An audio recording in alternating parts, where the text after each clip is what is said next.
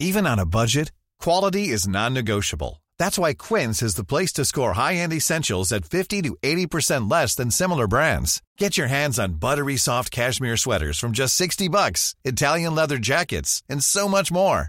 And the best part about Quince, they exclusively partner with factories committed to safe, ethical, and responsible manufacturing. Elevate your style without the elevated price tag with Quince. Go to quince.com/upgrade for free shipping and 365-day returns.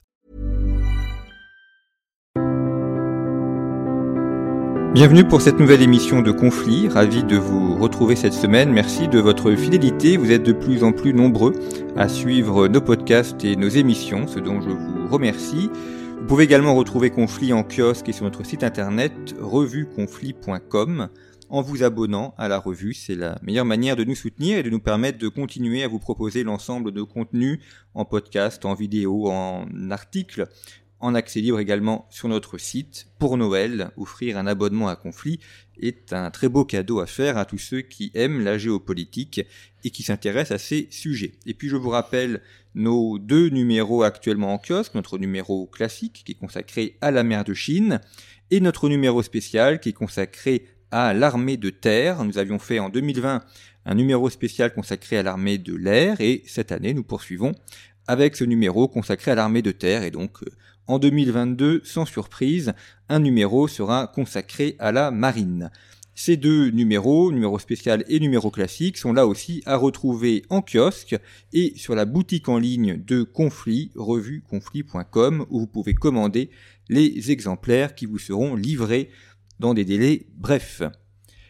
Nous allons cette semaine évoquer des sujets d'histoire militaire et une bataille, la bataille de Pearl Harbor qui s'est déroulée le 7 décembre 1941, qui est à la fois très connue et on pourrait dire finalement assez peu connue ou méconnue. On connaît le nom bien évidemment, on sait les conséquences que cela a eu, notamment sur l'entrée des États-Unis de façon directe dans le conflit, même si on va voir que ils étaient déjà partie prenante.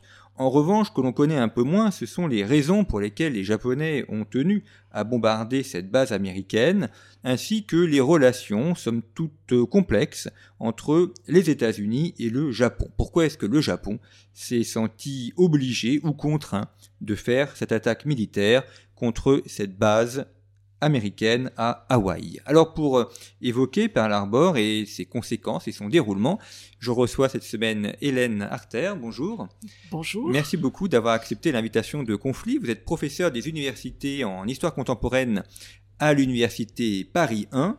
Vous travaillez notamment sur les États-Unis. Vous avez consacré plusieurs ouvrages aux États-Unis et à l'histoire des États-Unis. Et parmi les ouvrages que vous avez publiés, il y a celui-ci, alors, qui est une réédition aux éditions Texto de Tallandier, dans lequel on fait plusieurs émissions, souvent autour des livres de Tallandier, qui est une très belle maison d'édition en histoire. Donc Texto, Pearl Harbor, 7 décembre 1941. Comme chaque semaine, les références du livre sont à retrouver sur le site de Conflits. Alors, je l'ai dit dans cette introduction, Pearl Harbor, le nom est connu, c'est quand même un nom qui a marqué, pas simplement pour les films plus ou moins bons qui ont été faits autour de lui, mais enfin, c'est une des grandes batailles de la Deuxième Guerre mondiale, mais une bataille particulière, d'abord parce qu'elle dure que quelques heures, et ensuite parce que c'est pas vraiment une bataille dans le sens où il y a une attaque japonaise, mais il n'y a pas vraiment de riposte américaine, du moins pas dans un premier temps. On va peut-être commencer par le début, pour toujours aborder les choses de manière chronologique. On va voir d'abord les raisons, comment s'est déroulée la bataille, ou l'attaque plus exactement, et puis ensuite on essaiera de voir pourquoi les Japonais ont attaqué les Américains, et donc, comme vous le faites aussi dans votre ouvrage, revenir un petit peu quelques années en arrière pour comprendre les relations qu'il y a entre les deux. Mais d'abord, cette attaque proprement dite, 7 décembre 1941, c'est une prouesse technique, on est très loin du Japon, une attaque aérienne. Pourquoi les Japonais ont-ils fait cette attaque? Pourquoi ce jour-là? Et comment est-ce que ça a été pensé par l'état-major nippon? Alors, c'est une question à multiples entrées qui est complexe. Je crois tout d'abord qu'il faut replacer cette attaque dans une série d'opérations militaires japonaises beaucoup plus vastes. Ce n'est tout d'abord qu'une des très nombreuses attaques qui interviennent dans l'espace Asie-Pacifique. Les troupes britanniques sont victimes de plusieurs attaques en plusieurs lieux différents, notamment en Malaisie. Il y a des attaques sur les intérêts néerlandais également. Et puis, dans les heures qui vont suivre, il va y avoir aussi des attaques sur d'autres intérêts américains, notamment Guam, et puis les Philippines. Donc ça déjà, c'est un premier élément, une stratégie japonaise qui est globale. Et dans cette stratégie japonaise qui est globale, un point d'intérêt particulier qui est Pearl Harbor, tout simplement parce que c'est là que sont concentrées l'essentiel des forces navales américaines du Pacifique. Et donc l'objectif très clair, c'est de les détruire pour empêcher les Américains d'avoir une capacité de réaction pendant de longs mois, et donc d'être en mesure de continuer cette expansion nippone dans le Pacifique et de pouvoir s'étendre au maximum avant que les Américains puissent réagir. Pourquoi est-ce que les Japonais tiennent autant à s'étendre dans le Pacifique ? C'est pour des raisons d'hubris, d'impérialisme, ou il y a aussi des nécessités économiques derrière ? On pourrait dire qu'il y a deux niveaux de lecture. Se rappeler tout d'abord que les Japonais se pensent comme une puissance régionale de la région depuis la fin du XIXe siècle. Plusieurs guerres ont émaillé l'histoire du Japon à partir des années 1890. Et donc, ils sont dans une logique de rivalité régionale avec les États-Unis. Alors, il y a eu un traité de désarmement au tout début des années 20 qui ont un petit peu calmé le jeu, mais on voit bien rapidement qu'à partir des années 30, les choses reprennent et qu'on a face à face deux puissances du Pacifique en rivalité pour la domination sur un espace, que ce soit territorial, économique ou d'influence. Et puis, évidemment, il y a des éléments plus, conjecturels, c'est-à-dire les choix politiques qu'a fait le Japon d'un expansionnisme violent, brutal à l'égard de ses voisins, et son besoin qu'il a de matières premières. Et donc, finalement, la rencontre des deux fait que, à un moment donné, les tensions deviennent tellement fortes que cela débouche sur la guerre. Donc, il y a à la fois une histoire de la moyenne durée, d'un court terme, qui est depuis le début des années 30, et puis d'une accélération des tensions à partir notamment de l'été 1939. C'est vrai que, vu d'Europe et de France en particulier, on a souvent une vision un peu faussée des États-Unis parce qu'on les voit comme des cousins, comme des gens très proches de nous, comme des gens atlantiques. Ouais. On oublie qu'ils ont une expansion pacifique très forte fin 19e, début 20e, Hawaï, Guam. Donc, c'est aussi une puissance pacifique. Et donc, ils rentrent finalement en contradiction, en confrontation avec une autre puissance pacifique qui veut elle aussi s'étendre. Oui, c'est une très bonne analyse. Et je crois qu'on pourrait rajouter aussi à cet élément le fait que dans les forces armées américaines, il y a la marine et il y a l'armée de terre, avec des visions différentes, des champs d'intervention. Une marine qui est très portée sur le Pacifique, une armée de terre qui regarde plutôt vers l'Europe. Et donc, on voit bien qu'il y a une multiplicité des intérêts du pays, à la fois politique, économique, géostratégique, militaire, dans ces années-là, et qu'il faut dépasser notre regard de Français et d'Européens, qui nous porte évidemment vers le théâtre atlantique, alors qu'il se passe beaucoup de choses dans le théâtre pacifique. Quel est l'état des relations entre les États-Unis et le Japon dans ce début du XXe siècle ? Vous avez cité ce traité qui a été fait de désarmement ou d'entente. Est-ce qu'il y a une coopération ? Est-ce qu'ils se voient les uns et les chacun comme un adversaire ? Ou est-ce qu'il y a une idée d'un partage de l'espace pacifique ? Alors, ils sont clairement dans une rivalité. On l'a rappelé, Hawaï devient américain en 1898. Très rapidement, Pearl Harbor va être militarisé, avec à l'esprit les Japonais. Et autour de ce début du XXe siècle, les Japonais les marins notamment, considèrent que leur premier ennemi potentiel désormais sur mer, c'est les États-Unis, et la réciproque est vraie dans l'autre sens, il y a une perception d'un danger. Et donc les plans de bataille, la planification, se fait en ayant en tête cet ennemi. Alors il y a un petit moment, on ne pourra pas parler de coopération, mais où les deux se retrouvent dans le même camp, c'est la Première Guerre mondiale, mais très vite, dès la fin de la guerre, les tensions repartent, notamment parce que les Japonais récupèrent les possessions allemandes du Pacifique.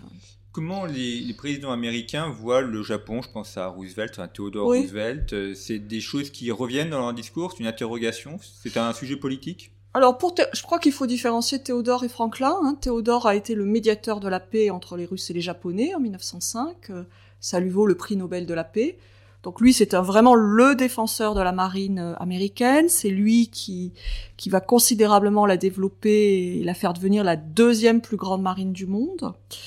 Donc, Il est dans l'idée que le Japon est comme les États-Unis, une puissance émergente à qui il faut donner toute sa place dans le concert des nations.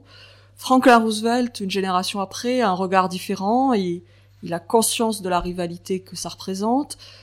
Il a aussi pleinement conscience des opérations militaires japonaises en Chine et en tant que démocrate et chef d'une démocratie pour être précise, ça lui pose toute une série de problèmes. Donc lui, il est vraiment dans une lecture et il a bien conscience qu'il faut limiter l'expansionnisme japonais pour des raisons géostratégiques, mais aussi pour des raisons idéologiques. On ne peut pas laisser un régime autoritaire prendre l'ascendant. Il faut défendre les valeurs de la démocratie.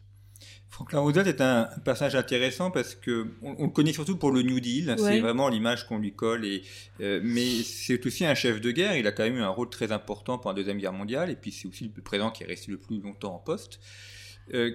Dans sa formation, est-ce qu'il a été préparé à ça, à être ce dirigeant militaire ? Est-ce qu'il a une réflexion stratégique, ou est-ce que ce sont les événements qui l'ont obligé à s'adapter et à faire la guerre, la Deuxième Guerre mondiale. Je crois qu'il faut rappeler à vos auditeurs qu'il a une très longue expérience de la chose militaire, puisqu'il était secrétaire adjoint à la marine pendant la Première Guerre mondiale. Donc il a une longue tradition, une sensibilité, une très bonne connaissance des questions, des acteurs, une réflexion. Et d'ailleurs, il a un particularisme avec Churchill, son alter ego de la guerre, c'est que tous les deux sont persuadés d'être hyper compétents sur les questions militaires, encore mieux que leurs états-majors et leurs chefs d'état-major.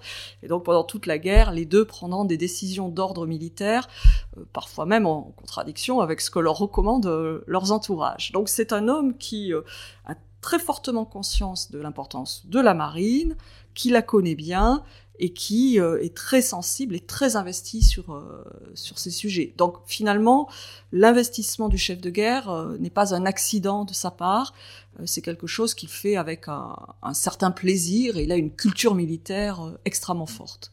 Alors on retient souvent que Pearl Harbor a eu comme conséquence l'entrée en guerre des États-Unis, c'est l'entrée en guerre officielle, parce que les États-Unis, ils sont quand même déjà dans le conflit, et ils soutiennent le Royaume-Uni. Tout à fait. En fait, le président Roosevelt est en décalage avec son opinion publique. Il a très rapidement compris que forcément les États-Unis allaient se retrouver en guerre et qu'on ne pouvait pas laisser aussi bien le Japon que l'Allemagne nazie continuer de s'étendre.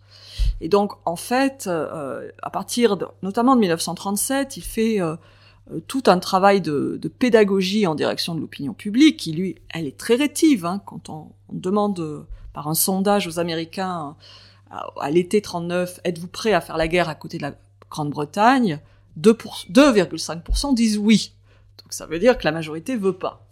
Et en fait, lui, malgré tout, va, par tous les moyens que la Constitution lui donne, essayer de venir en aide à la Grande-Bretagne. C'est ce moment 1941 avec cette rencontre avec Churchill qui va donner naissance à la Charte de l'Atlantique.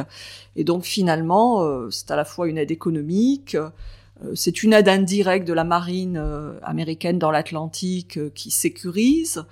Donc on sent bien qu'avant décembre 41, les Américains sont pour les responsables politiques déjà projetés dans l'hypothèse de la guerre. Et je crois qu'il faut rappeler à votre auditoire que dès l'été 40, la machine économique est renforcée, il y a une préparation à la guerre, on remet en place la conscription. En fait, c'est la conséquence de la défaite de la France qui accélère la prise de conscience que les États-Unis ne pourront pas rester longtemps hors de la guerre et qu'il faut se parer à toute éventualité. C'est d'ailleurs ce que dit De Gaulle dans le discours du 18 juin, en disant on peut s'appuyer sur la force mécanique et capitaliste des États-Unis. Oui, il avait tout à fait compris, comme Churchill d'ailleurs. Quand Churchill apprend Pearl Harbor, il est à la fois désespéré parce que c'est les possessions britanniques qui sont attaquées et sont dans une très très grande difficulté, et en même temps extrêmement soulagé du fait que désormais, son pays et l'Empire britannique vont pouvoir compter sur l'ensemble des moyens américains. Vous dites qu'à l'été 1939, il y avait à peine 2% de la population américaine qui était prête à s'engager, à faire la guerre au Royaume-Uni. Est-ce que cette alliance avec l'Angleterre allait de soi, ou est-ce que, compte tenu du fait qu'il y avait aussi beaucoup d'Allemands ou de descendants d'Allemands aux États-Unis, est-ce qu'il y avait une lobby en faveur d'un alignement sur l'Allemagne ? Ou est-ce que la différence idéologique entre la démocratie d'un côté et le nazisme de l'autre faisait que c'était inenvisageable ? Alors la question s'est posée pendant la Première Guerre mondiale. Pendant la seconde, elle ne s'oppose pas, puisque vous le rappelez très justement, la différence idéologique est telle qu'il est inenvisageable d'une quelconque alliance avec les Allemands. Pour compléter le sondage sur les 2,5% contre faire la guerre, on pose quand même la question aux Américains, finalement, s'il y avait malgré tout une guerre, serez-vous prêts à la faire contre l'Allemagne ? Et on monte quand même à 60%. Donc ça veut dire qu'il y a une très forte majorité d'Américains qui a intériorisé l'idée que l'Allemagne nazie est un ennemi et que c'est un ennemi avec lequel on ne pourrait jamais s'allier c'est complètement inenvisageable. Vous avez évoqué le fait que Roosevelt utilise les pouvoirs que donne la Constitution américaine. Je vais revenir sur ce point parce que en France, on a une constitution très particulière qui fait que le président de la République est chef, dans la Ve République, chef d'état-major et décide, sans l'avis du Parlement, de faire une intervention militaire. C'est très différent aux États-Unis. Quel est le pouvoir réel du président quand il faut engager les troupes, notamment pour Roosevelt, et son rapport avec le Parlement ou la Chambre des représentants ? Quelles sont ces marges de manœuvre ? Alors, la Constitution dit très clairement que c'est le Congrès des États-Unis, c'est-à-dire Chambre des représentants et Sénat, qui votent la guerre. Mais l'histoire des États-Unis est ponctuée de situations où le président engage les troupes sans qu'il y ait déclaration de guerre. Et c'est un peu ce qu'on voit à partir, finalement, de l'été 41 dans l'Atlantique. Les troupes américaines sont, d'une certaine manière, engagées contre un ennemi, sans qu'il y ait guerre déclarée. Mais pour engager l'ensemble des moyens et dans une logique de déclaration de guerre, il a besoin du Congrès. Or, l'opinion étant isolationniste, il sait pertinemment qu'il ne peut pas être dans la position de celui qui tire le premier coup, mais que l'opinion et donc le Congrès ne votera la guerre que si les États-Unis sont dans la position de l'agresser. Nous sommes dans une démocratie, donc pas question de porter le premier coup. Le président américain est aussi chef des armées, comme en France ? Oui, il est commandant en chef, c'est ce que prévoit la Constitution. Il est des armées de terre, de la marine, il a en charge les forces aériennes qui sont en train de se développer. Donc il est vraiment dans ce rôle de commandant en chef. On le voit bien dans les guerres précédentes, on pense à Lincoln par exemple, il nomme les généraux en chef, il les renvoie quand il les estime pas totalement à la hauteur de la charge.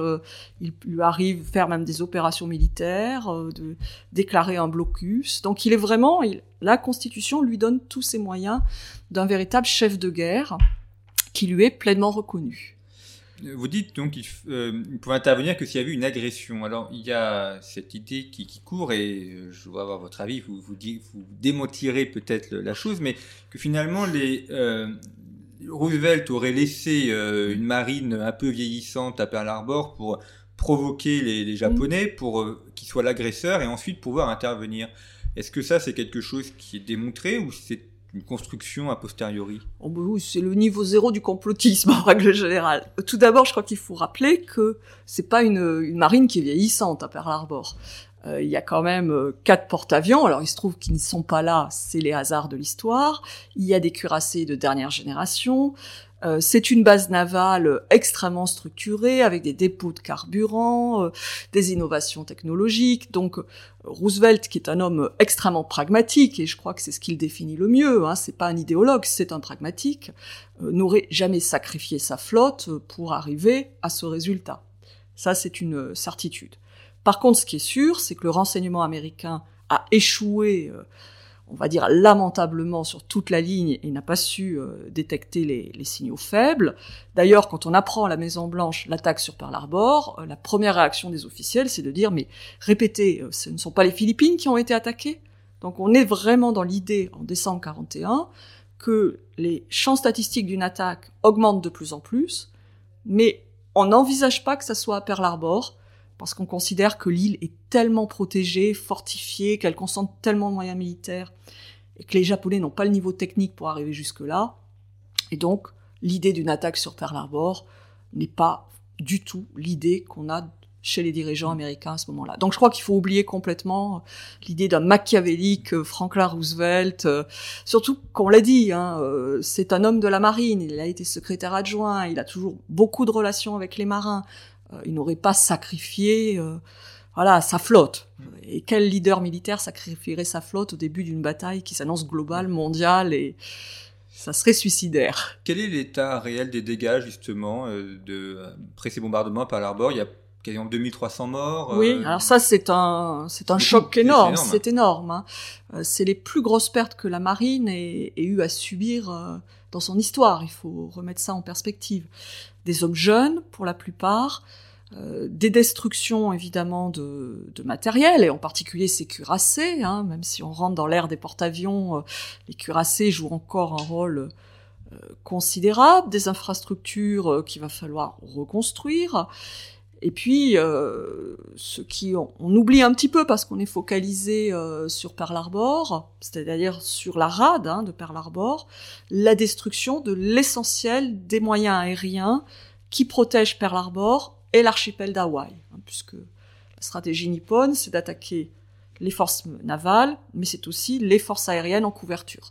Et donc c'est un désastre hein, qui explique d'ailleurs que pendant 6 mois, les Américains soient en recul, soient défaits régulièrement par les Japonais, parce qu'ils n'ont plus de moyens à opposer à ces forces nippones. De ce point de vue, ça a été une réussite alors pour les Japonais. Ils ont vraiment réussi à pénaliser les Américains et à détruire une partie de leur appareil militaire. Oui, tactiquement, c'est une victoire incontestable. D'ailleurs, les autorités japonaises la publicisent, l'opinion publique est enthousiaste.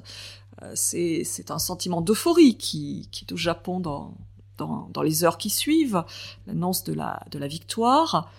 Mais au sein de l'état-major, certains ont quand même conscience des limites hein, de l'opération, en se demandant si sur le long terme, ça ne sera pas une victoire à la Pyrrhus, parce que on ne l'a pas encore évoqué, mais au sein de l'état-major nippon, et notamment de la marine, il y a une tradition de mission d'études aux États-Unis. Un certain nombre de hauts officiers ont même fait leurs études aux États-Unis en partie, donc ils connaissent très bien la société américaine, ils connaissent la force de son économie, et ils connaissent le fonctionnement de l'opinion publique, dont ils ont bien compris que Pearl Harbor va être quelque chose qu'on va vouloir venger, et que les Américains ne céderont pas tant qu'ils n'auront pas obtenu la victoire. Donc, victoire tactique, certainement, victoire stratégique, certains en doutent, dès le mois de décembre 1941, en fait.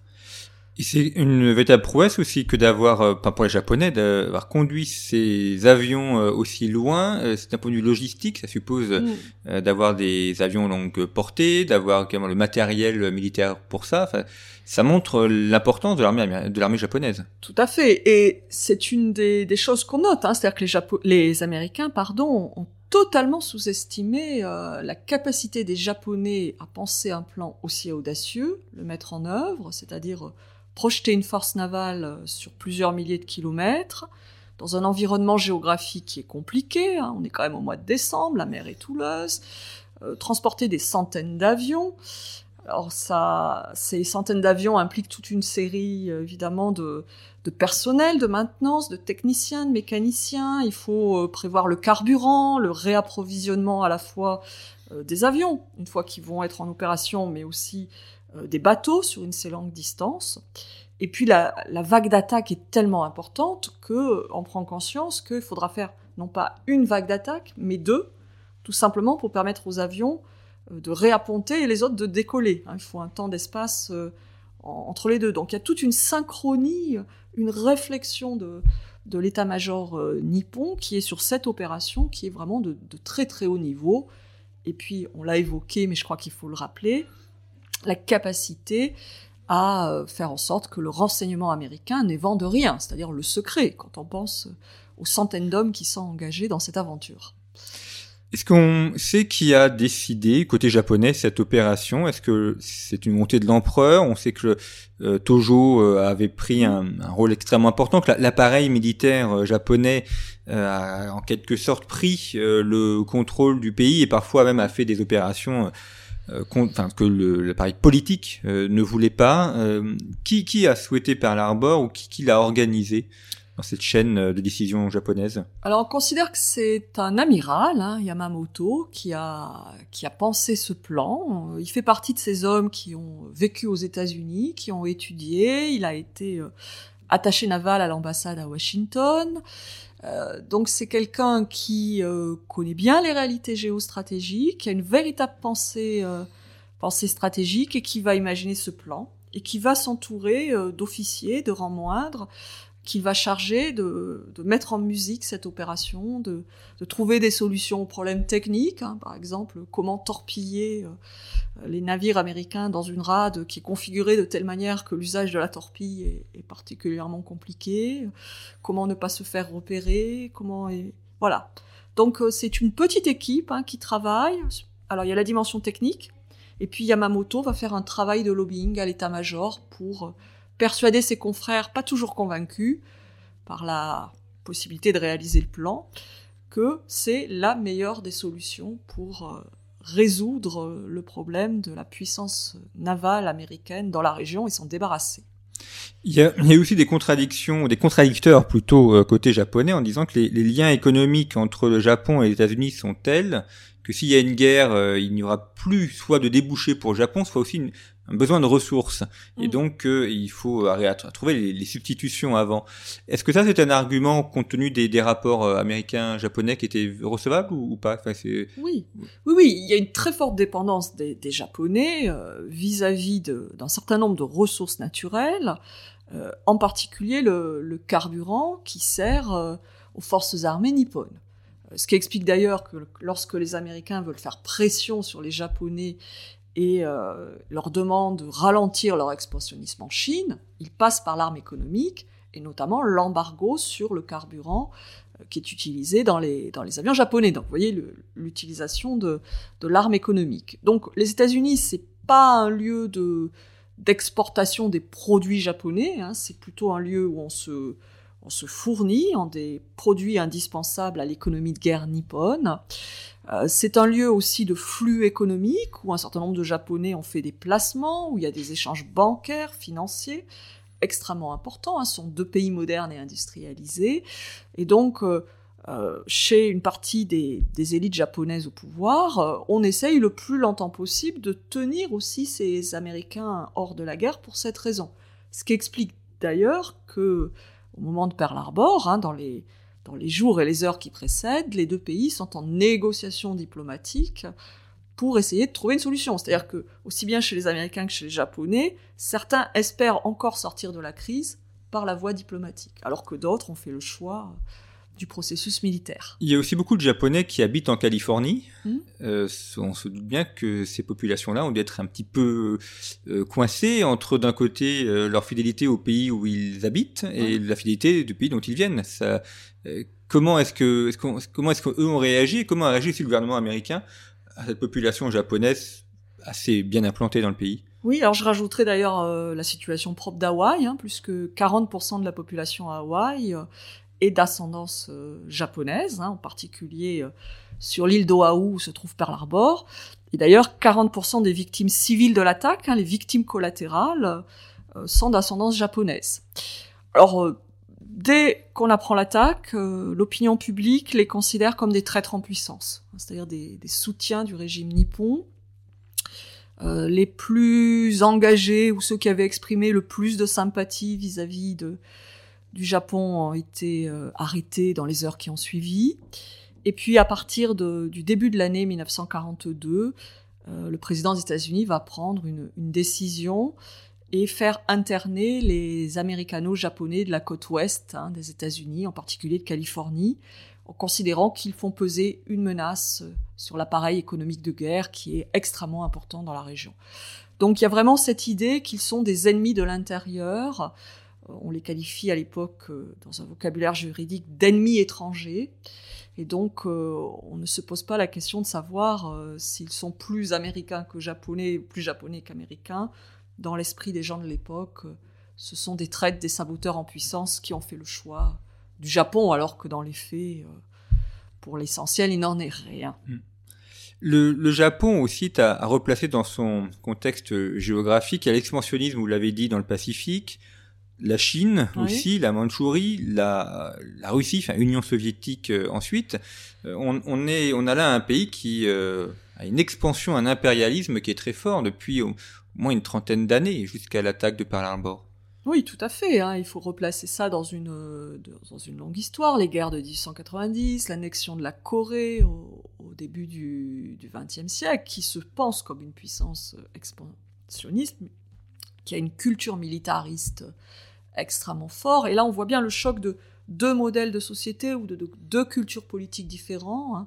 Le militarisme japonais d'un côté, les États-Unis qui se pensent anti-militaristes dès le début, hein, qui considèrent que l'armée est au service du pays, de la démocratie, et que la place des militaires est sous le contrôle des civils, avec des forces armées vraiment de toute petite taille.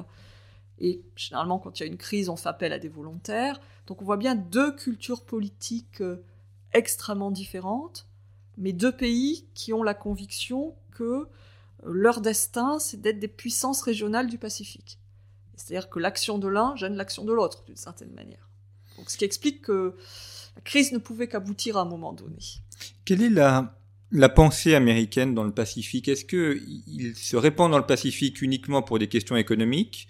Ou est-ce qu'il y a aussi une idée d'exporter la démocratie, d'exporter le modèle américain ? Ou alors est-ce que c'est complètement anachronique dans les années 1930 ? Alors, l'expansion dans le Pacifique, ça commence plutôt autour des années 1860, hein, c'est le cas d'Hawaï, autour vraiment de questions économiques. Hein, donc, on est dans ce qu'on appelle l'empire informel, souvent d'ailleurs des initiatives d'individus, hein, de commerçants. Ça va ensuite s'accompagner de signatures de traités de commerce, mais on est vraiment plutôt dans l'idée de l'expansionnisme économique, avec l'idée qu'il faut avoir le contrôle d'un certain nombre de lieux stratégiques qui permettent de sécuriser ces routes de commerce. Je crois que c'est une idée forte, hein, quand même, de la politique étrangère américaine, c'est que c'est une politique étrangère au service du commerce, au service de la liberté du commerce, et au service de la liberté de naviguer sur les mers, même dans des périodes de crise. Et donc, on a progressivement quelques îlots qui passent sous contrôle américain, qui sont des îlots rapidement militarisés et qui vont servir plutôt de point d'appui défensif, hein, plutôt qu'expansif dans le cadre américain. C'est le cas d'Hawaï, c'est le cas de Guam, c'est le cas de Wake. Mais il n'y a pas une logique d'expansion territoriale. Il faut rappeler que il y avait eu une tentative aux Philippines en 1898. C'est une expérience coloniale qui tourne extrêmement mal et qui convainc les Américains que le colonialisme n'est pas la bonne solution. Et d'ailleurs, ils quittent les Philippines assez tôt, c'est 1945-46, non ? Oui, 45-46, et dès le milieu des années 30, ils préparent leur sortie en essayant de mettre à niveau l'armée philippine, et donc ils envoient une délégation menée par MacArthur, hein, qui va rester entre 1935 et 1939, pour aider les autorités philippines à se doter de forces militaires qui leur permettent l'autosuffisance et la défense. L'attaque de 1941 montre que ça a été une œuvre qui n'a pas donné toute... C'est un peu une constante d'ailleurs des États-Unis, d'aider l'armée locale à se développer, et généralement ça ne réussit pas comme il espérait. Et oui, parce que ça renvoie à cette question de l'antimilitarisme américain, c'est-à-dire cette idée de porter l'effort soi-même et d'avoir des troupes nombreuses est contraire à l'esprit américain. Donc c'est cette idée qu'il faut faire porter le fardeau aux alliés. Alors, c'est les Philippins, ça sera la question des relations militaires entre les États-Unis et l'Europe post-1945, mais il n'y a pas dans l'esprit des Américains, surtout dans l'entre-deux-guerres, cette idée qu'on va mobiliser des moyens militaires importants pour un autre pays, mais qu'il faut les aider à eux-mêmes assurer leur défense. On a souvent du mal à comprendre la pensée américaine en France, parce que finalement, les Américains sont assez différents de nous, oui. Contrairement à ce qu'on pense souvent, et notamment ce rapport entre expansionnisme, militarisme, isolationnisme.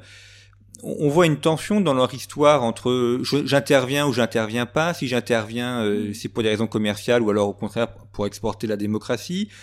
Est-ce que de leur part, c'est parce que les choses n'est pas vraiment définies ? Est-ce que c'est une forme de cynisme, en fait, on promeut quelque chose, mais en fait, c'est pour faire différemment ? Non, je crois qu'il y a une constance quand même. C'est-à-dire que lorsqu'ils se créent, ils refusent le modèle européen et ils choisissent de ne pas nouer relations politiques et militaires avec l'Europe. Mais ça n'exclut pas, dès le départ, de nouer relations économiques. Ce sont deux choses différentes. En fait, ce qu'ils refusent, c'est l'alliance militaire contraignante. C'est-à-dire devoir aider un pays agressé avec qui ils ont noué alliance. Donc ça, c'est vraiment leur ligne de conduite. Et ce qui explique que, d'ailleurs, jusqu'en 1949 et l'OTAN, ils ne s'engagent jamais dans une alliance. même pendant la Première Guerre, même pendant la Seconde Guerre. Il n'y a pas de traité dans ces deux cas d'alliance. L'autre ligne directrice, c'est la centralité du commerce. Donc tout faire pour arriver à faire du commerce. Et puis après, là où ça se complique, c'est que ces deux grandes lignes directrices sont un peu perturbées par l'accession à la puissance, parce que ça fonctionne tant qu'on est un petit pays, ça devient compliqué quand on est une grande puissance, notamment une grande puissance économique. Et donc c'est tout le débat de la fin des années 1890. En fait, ça renvoie à la guerre contre l'Espagne qui est gagnée, hein, et qui va permettre l'expansion dans le Pacifique accélérée. Est-ce qu'on est partisan de la théorie des fondateurs, c'est-à-dire être isolationniste, ou est-ce qu'on devient internationaliste? Et en fait, toute l'histoire entre 1898 et 1945, cette tension entre les internationalistes qui disent « nous sommes une grande puissance, il faut aller au bout de la logique et devenir une grande puissance politique à l'échelle mondiale », et ceux qui disent « mais non, nous sommes différents, exceptionnels, nous ne voulons pas être comme les Européens, et nous restons sur notre ligne directrice ». Et donc on voit bien que 1945, finalement, c'est la victoire des internationalistes, alors que jusque-là, il y a tension entre les deux groupes. Finalement, ce sont les événements historiques qui ont obligé à prendre position, qui ont fait qu'un camp l'a emporté par rapport à l'autre. Oui, je pense que la concordance des faits, et puis surtout le développement d'une puissance économique qui est telle que lorsqu'on est la première puissance économique mondiale, on ne peut pas rester à l'écart des affaires du monde. Il faut rappeler à votre auditoire quand même qu'en 1945, les États-Unis, c'est 7% de la population mondiale, la moitié du PNB mondial. Donc le discours de « nous sommes différents, nous ne nous mêlons pas » devient complètement intenable. Et donc finalement, le pragmatisme l'emporte et les internationalistes, finalement, deviennent les plus importants au sein des élites. Même une partie du parti républicain s'y rallie. Et cette guerre, cette Seconde Guerre mondiale à laquelle ils ne voulaient pas participer, auquel ils sont entrés tardivement, finalement consacre leur empire. Vous avez dit, il y a l'OTAN, 1949, c'est quand même une des conséquences. Oui. La mise en place du FMI, de la Banque mondiale, Bretton Woods. Donc, ils sont en situation où ils sont quasiment obligés, ou ils se sentent obligés de prendre en main le contrôle du monde. Alors, je suis tout à fait d'accord avec votre analyse. 45, c'est vraiment l'acceptation de la puissance, la présence politique, militaire, diplomatique. N'oublions pas l'arme nucléaire qui sont les seuls à avoir, l'arme économique. Mais en précisant quand même qu'une partie de l'opinion publique, elle, ne s'est pas ralliée. C'est-à-dire qu'il y a quand même une distorsion entre des élites économiques et politiques qui ont bien compris que l'internationalisme, finalement, était la seule chose qui était possible dans le nouveau contexte. Une partie de l'opinion qui n'en veut pas. Et on le voit bien lors de la présidentielle de 52, combien le parti républicain est clivé entre des isolationnistes qui veulent rester dans les vieilles théories, les internationalistes qui veulent. Et globalement, l'opinion publique est un peu entraînée dans ces politiques sans avoir une adhésion extrêmement forte à tout ça. Ça, c'est sûr que l'Américain moyen ne se reconnaît pas dans cette nouvelle politique, et il y va en freinant des pieds. Je fais un saut de plusieurs décennies. Le cas de Donald Trump, qui est très particulier et aussi intéressant, est-ce que vous le mettriez dans cette tradition républicaine classique, si on peut dire, d'isolationniste ? Alors, je crois que Donald Trump est inclassable par définition. Oui. Il est Donald Trump, mais je suis d'accord avec vous. Il parle à cette partie de l'opinion publique américaine qui n'a jamais vraiment cru à l'internationalisme et dont les craintes sont renforcées par la mondialisation et qui ont le sentiment d'être déclassés dans la mondialisation, dans leur expérience personnelle, en particulier face à la montée de la Chine. Donc si le discours de Donald Trump parle autant, s'il arrive quand même à drainer autour de 70 millions d'Américains qui votent en son nom pour la dernière élection présidentielle, c'est que son message a une caisse de résonance dans des convictions profondes d'une partie de l'électorat américain. Et est-ce que Pearl Harbor, c'est pas aussi une forme de basculement définitif des États-Unis vers le Pacifique, même si finalement ils ne se déconnectent pas de l'Atlantique, mais on le voit aujourd'hui, les questions chinoises, la mise en place de l'OTAS, par la suite. Oui. Là, ils n'ont plus le choix. Finalement, ils doivent aller jusqu'au bout finalement de leur présence pacifique. Oui, je crois qu'il y a une forme de de constat hein, en 1945 que c'est leur place, leurs positions se sont consolidées. Moi, je trouve qu'il y a quelque chose de très symbolique. C'est le destin de cette île, de cet archipel d'Hawaï. C'était un territoire américain qui dépendait du pouvoir fédéral. On n'élisait pas un président. Enfin, les Hawaïens n'élisaient pas le président des États-Unis. Avec la guerre, ça s'américanise et ça va devenir un État de plein exercice en 1959. Donc, on voit bien combien le regard sur le Pacifique va devenir de plus en plus important et comment la défense des intérêts américains dans le Pacifique va l'être, à cause aussi d'acteurs extérieurs, vous les avez cités très justement. Tout d'abord, ce qui se passe avec l'Union soviétique, hein, qui est aussi un pays qui regarde vers le Pacifique, on l'oublie parfois, donc des intérêts importants, et puis surtout cet électrochoc d'octobre 1949, quand la Chine devient communiste, avec aussi des prétentions hein, dans la région, et donc évidemment une nouvelle priorité qui commence à émerger et dont on prend pleinement conscience avec le déclenchement de la guerre de Corée, puis ce qui se passe en Indochine en parallèle. Donc ces Américains qui regardaient prioritairement ce qui se passe en Europe, brutalement à partir de 1949, déplacent la focale et regardent l'Asie-Pacifique. Oui, parce que la Corée et l'Indochine-Vietnam, c'est en face de chez eux. Voilà. C'est leur zone. C'est leur zone, et puis c'est les enjeux brûlants de la guerre froide, pour le coup.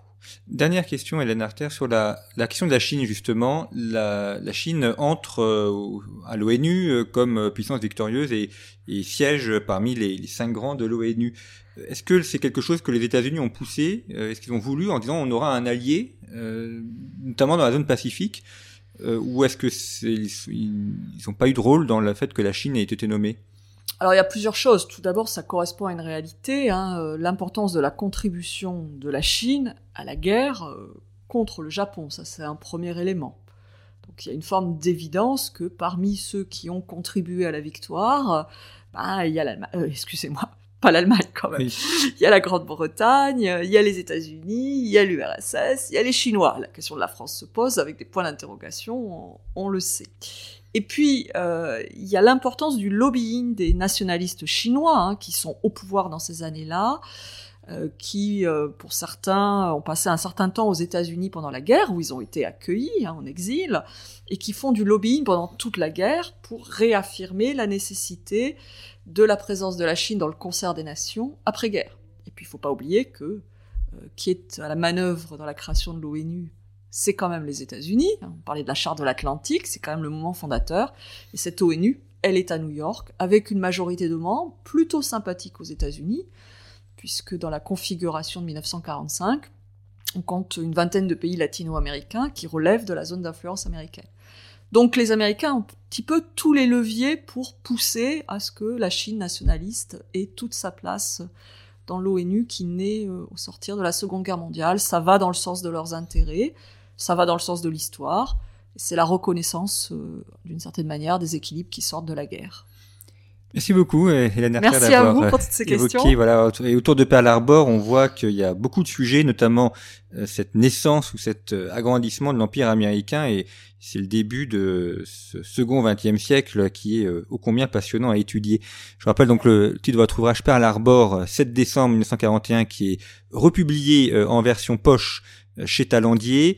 Vous avez aussi consacré d'autres ouvrages aux États-Unis, à l'histoire des États-Unis. Les références sont à retrouver sur le site de Conflits, revueconflits.com, site sur lequel vous pouvez également accéder à notre boutique en ligne si vous voulez retrouver des anciens numéros ou bien acheter les numéros actuellement en kiosque ou même offrir à Noël un abonnement à Conflits. Eh bien, vous avez toutes les informations sur notre boutique, sur notre site internet. Merci beaucoup pour votre fidélité et à très bientôt pour une nouvelle émission.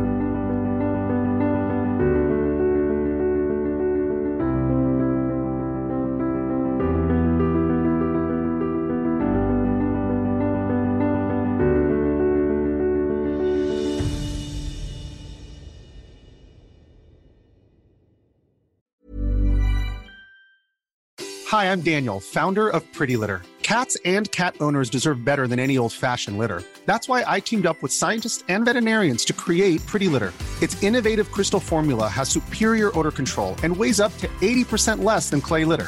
Pretty Litter even monitors health by changing colors to help detect early signs of potential illness. It's the world's smartest kitty litter.